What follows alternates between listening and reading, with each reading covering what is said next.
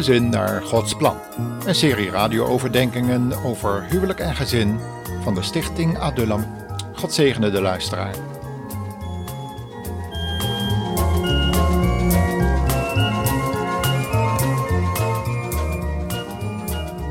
Het thema voor vandaag zal zijn verdrukking in het vlees. En we overdenken daarbij het huwelijk en het gezin van Job.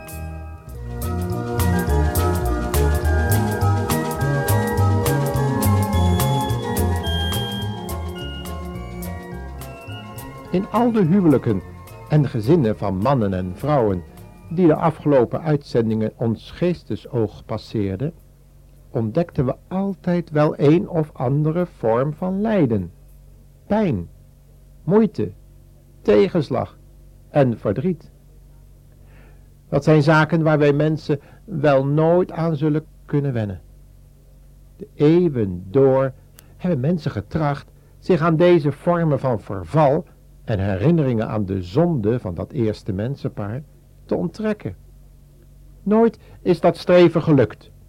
Hoogstens is men erin geslaagd langs mystieke weg de ziel los te maken van het lichaam. Maar hierdoor miste men ook de kans om werkelijk deel te krijgen aan de verlossing, die alleen in Jezus Christus te vinden is. Lijden is een moeilijk onderwerp, luisteraar. Vooral als je iedere dag pijn hebt, zoals de mens Job en zijn gezin. Het antwoord op al dat lijden vinden we alleen bij Jezus. Luistert u maar.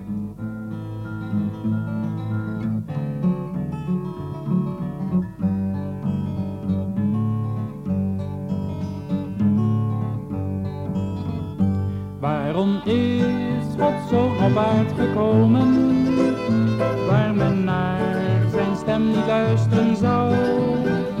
Waarom liet hij zich met doornen kronen, toen men hem tot koning kronen wou? En waarom moest hij al die spot doen ondergaan? Waarom heeft hij al mijn zonden weggedaan? Het is zijn liefde die hij wilde tonen. Gods genade die mij redden zou.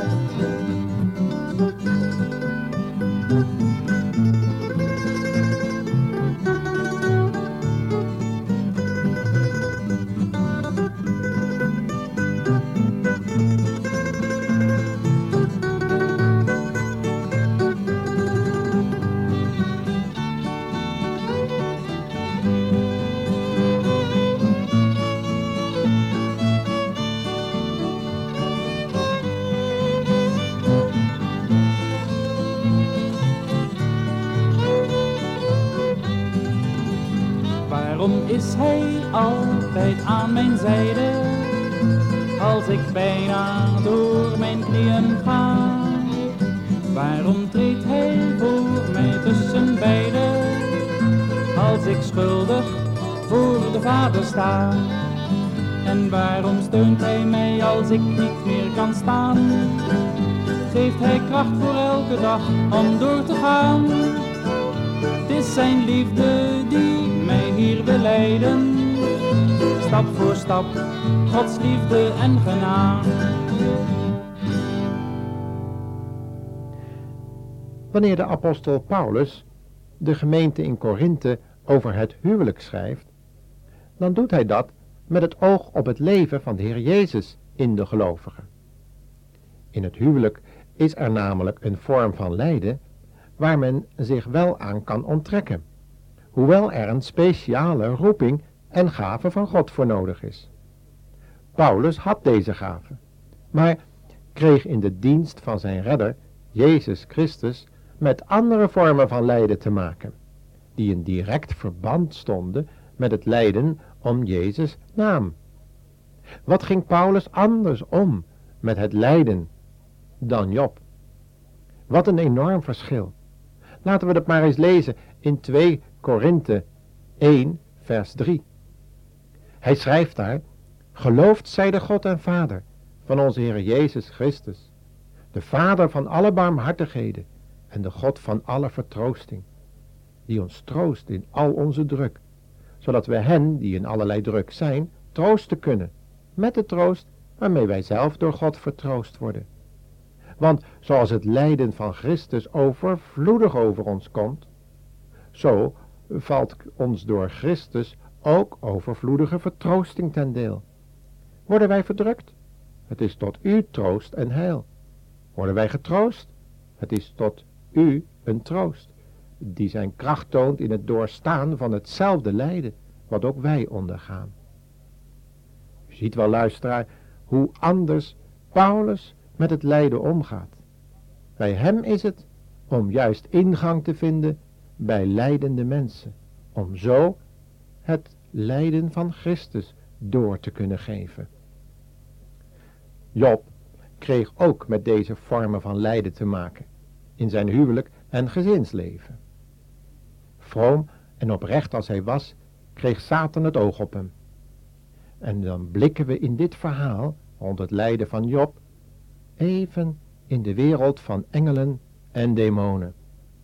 En ontdekken dat God daar alles voor het zeggen heeft. Want Satan en zijn demonen kunnen niet zomaar doen wat ze willen. Zij moeten God daar eerst toestemming om vragen. Zeker als het gaat om de loutering van het geloof in Gods kinderen. Dit is voor veel lijdende gelovigen een grote troost. Zodat het met de apostel kunnen zeggen, om u Gods troost en redding te brengen, moeten wij veel doorstaan. Luisteraar, uit die ervaring van lijden heeft u ingang bij andere mensen. En God zal u troosten als u hetzelfde als Job moet doormaken. Hij zal u de kracht geven om vol te houden.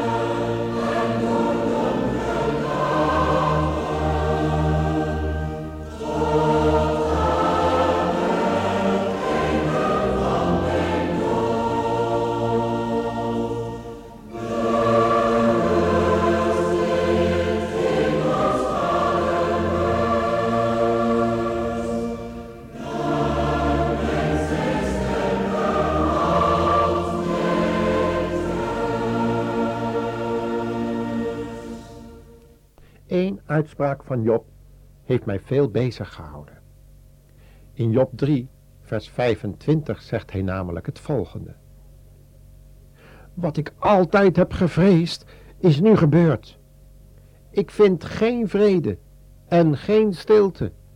Rust ken ik niet, alleen maar ellende. Eigenlijk is zo'n uitspraak van Job vreemd die rijke en vrome Job, die tijdens zijn voorspoed bezig schijnt geweest te zijn met onvrede, onrust, slapeloosheid en ellende. Nu was het in uh, Jobs dagen zo dat vele mensen nog in rotsholen woonden, zoals vroeger de Arawak-Indianen op de eilanden in het Caribisch gebied. Job leefde namelijk vrij kort na de zondvloed en had nog te maken met de nabevingen van de langzaam tot rust komende aarde. Om hem heen woonden mensen in lompen, bedelaars die aan de rand van een bestaansminimum leefden. Maar de vrome en gezegende Job had door zijn relatie met God de Schepper geleerd om zijn voorspoed met medeschepselen te delen. Zijn medeschepselen konden geen rust vinden in die lange nachten omdat ze met tegenslag op tegenslag te kampen hadden. Is het wonder dat Job daarna ging denken, uh, waarin zou ik mijn voorspoed te danken hebben? Langzaam maar zeker moet er iets van eigendunk in het hart van Job gegroeid zijn, zodat hij zich bijna onmerkbaar boven zijn medeschepselen begon te verheffen.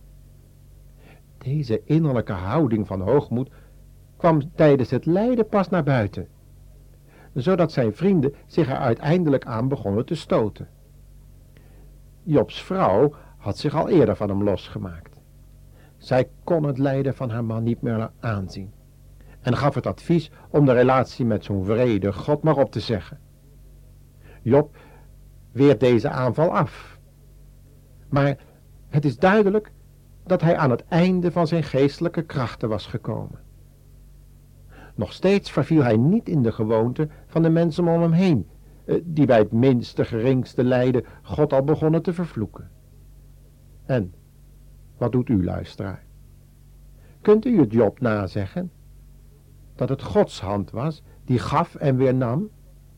Misschien hebt u wat aan de volgende woorden van uh, Elihu. Een aanwezige bij Jobs vrienden, die niet een vriend van Job genoemd wordt. Luistert u maar. Nu dan toch, Job, luister naar mijn reden. Neem al mijn woorden ter oren. Zie toch, ik heb mijn mond geopend. Mijn tong onder mijn gehemelte spreekt, mijn woorden komen uit de oprechtheid van mijn hart. En wat mijn lippen weten, geven ze zuiver weer. De geest van God heeft mij gemaakt en de adem van de Almachtige doet mij leven. Als je kunt, antwoord mij. Maak je maar tegen me op. Stel je maar te weer. Want voor God ben ik toch aan u gelijk. Ik ben ook uit het leem afgeknepen. Dus je hoeft niet bang voor mij te zijn. Mijn druk zal niet zwaar op je zijn. Maar omdat anderen het hebben aangehoord wat je hebt gezegd, namelijk dat je rein bent en zonder overtreding. Ik ben zuiver en zonder ongerechtigheid. En hij weet dat er vijandschap is. Hij beschouwt mij als zijn vijand. Hij legt mijn voeten in het blok. Hij bespiedt al mijn paden. Kijk, daarin hebt gij ongelijk. Want God is meer dan een sterveling. Waarom heb je tegen hem getwist? Hij geeft toch geen antwoord in dit lijden. Luisteraar, ontvang het lijden toch uit Gods hand, wat u in huwelijk en gezin meemaakt. Want dan kan God met u tot zijn doel komen, zoals God met Job tot zijn doel kwam. Het zijn liefdevolle, doorboorde handen van Jezus, die u willen dragen door het lijden heen. Want Hij weet wat lijden is, luisteraar. Hij begrijpt u in uw nood.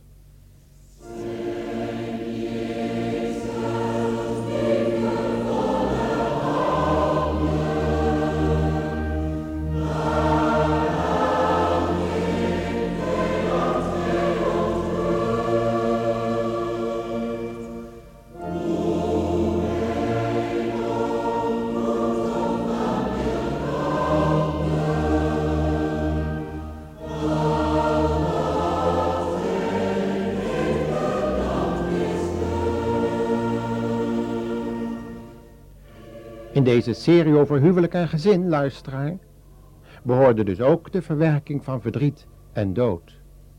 Maar als u wilt doordringen tot het geheim van Job, dan hoeft u alleen maar naar de Heer Jezus te gaan. Hij stierf op Golgotha, ook voor u, leed voor u.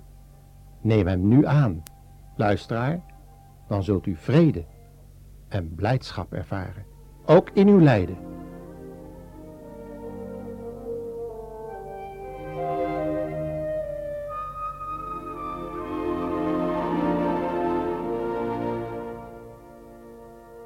De vervolgserie van deze programma's gaan steeds weer over huwelijk en gezin in de Bijbel, met name in het Oude Testament. We kunnen daaruit leren dat God zich ook met uw huwelijk en gezin wil bemoeien en oplossingen heeft voor de problemen waar u en ik mee te maken hebben in deze tijd. Want zijn woord, dat is ook voor deze tijd uiterst actueel. God zegene u bij het aanhoren van deze programma's en we nodigen u uit voor de volgende serie.